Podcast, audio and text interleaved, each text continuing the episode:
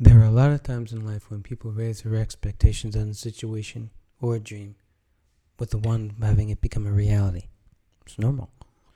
One thing I've learned is that by only wishing for something doesn't make it happen. You gotta want it badly enough.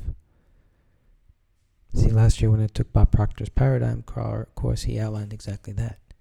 He said, and I quote, If you tell me what you really want, I'll show you how to get it. It's a profound statement, but he's right. And I proved it and I'm proving it again. See, the key to everything, whether it's exercise and nutrition, building a business, starting a business, having a family, building a team, raising money for a cause, key is your passion and desire. Was the Napoleon Hill right in his 1936 book Think and Grow Rich? Desire is the starting point to all achievement. You gotta start somewhere. So begin right where you are. Even if you don't feel like you're ready, you make excuse after excuse why you can't do it. Just do something. Doing something is progress, even if it's a little baby step. Even if it doesn't work out the way you want. So what? The key is you taking the action. Too many times people forget about that. I'm not going to lie. It's difficult because I live in a house where everyone else has no nutritional discipline or desire to change. They like things the way they are. That's their choice and it's fine for them. And not me. See, they eat cookies, pastries, donuts, cakes, ice cream, candy, chocolate, pizza, and that's fine. I grew up eating that too.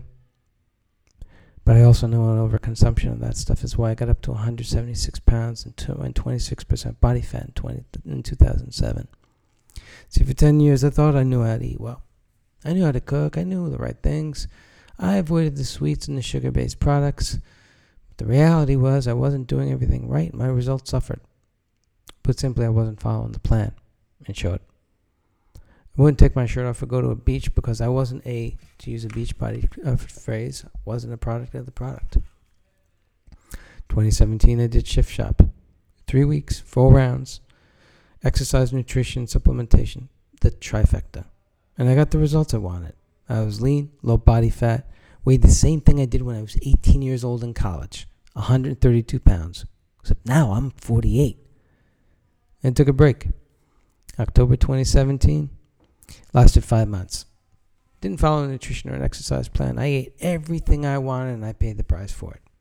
Gained back 12 pounds and my body fat went back up to 26%. I wasn't happy. I knew what I wanted to do. But first, we moved out to Riverhead, Long Island.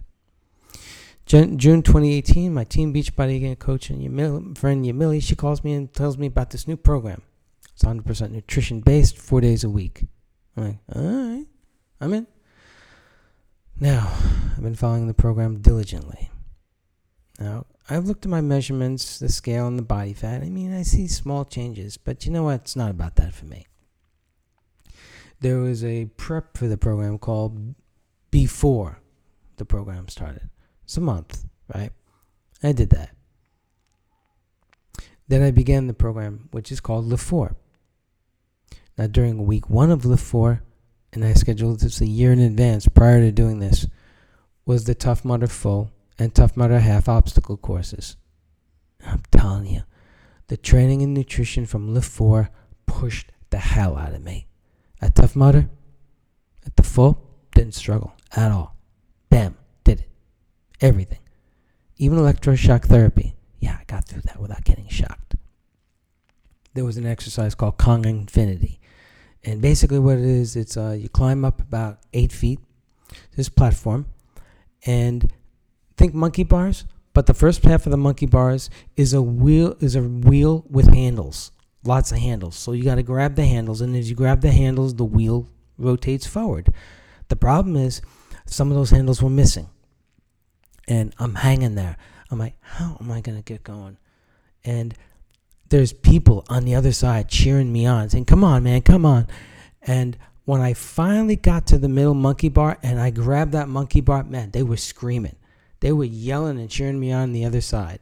And I'm like, my arms are fried. I'm burning. But you know what?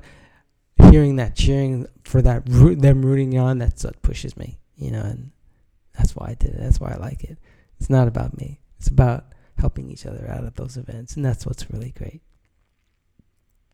See, the thing about life is people raise their expectations and their goals and their desires, but they don't adjust their life to reflect it. They live their life the same way, expecting things to be different. And then they get frustrated when things don't turn out that way. There's a line in the movie by rapper Eminem where he says, Someday you gotta stop living up here. He holds his hand eye level. And there's, and you gotta start living down here. And lowered his hand about a foot.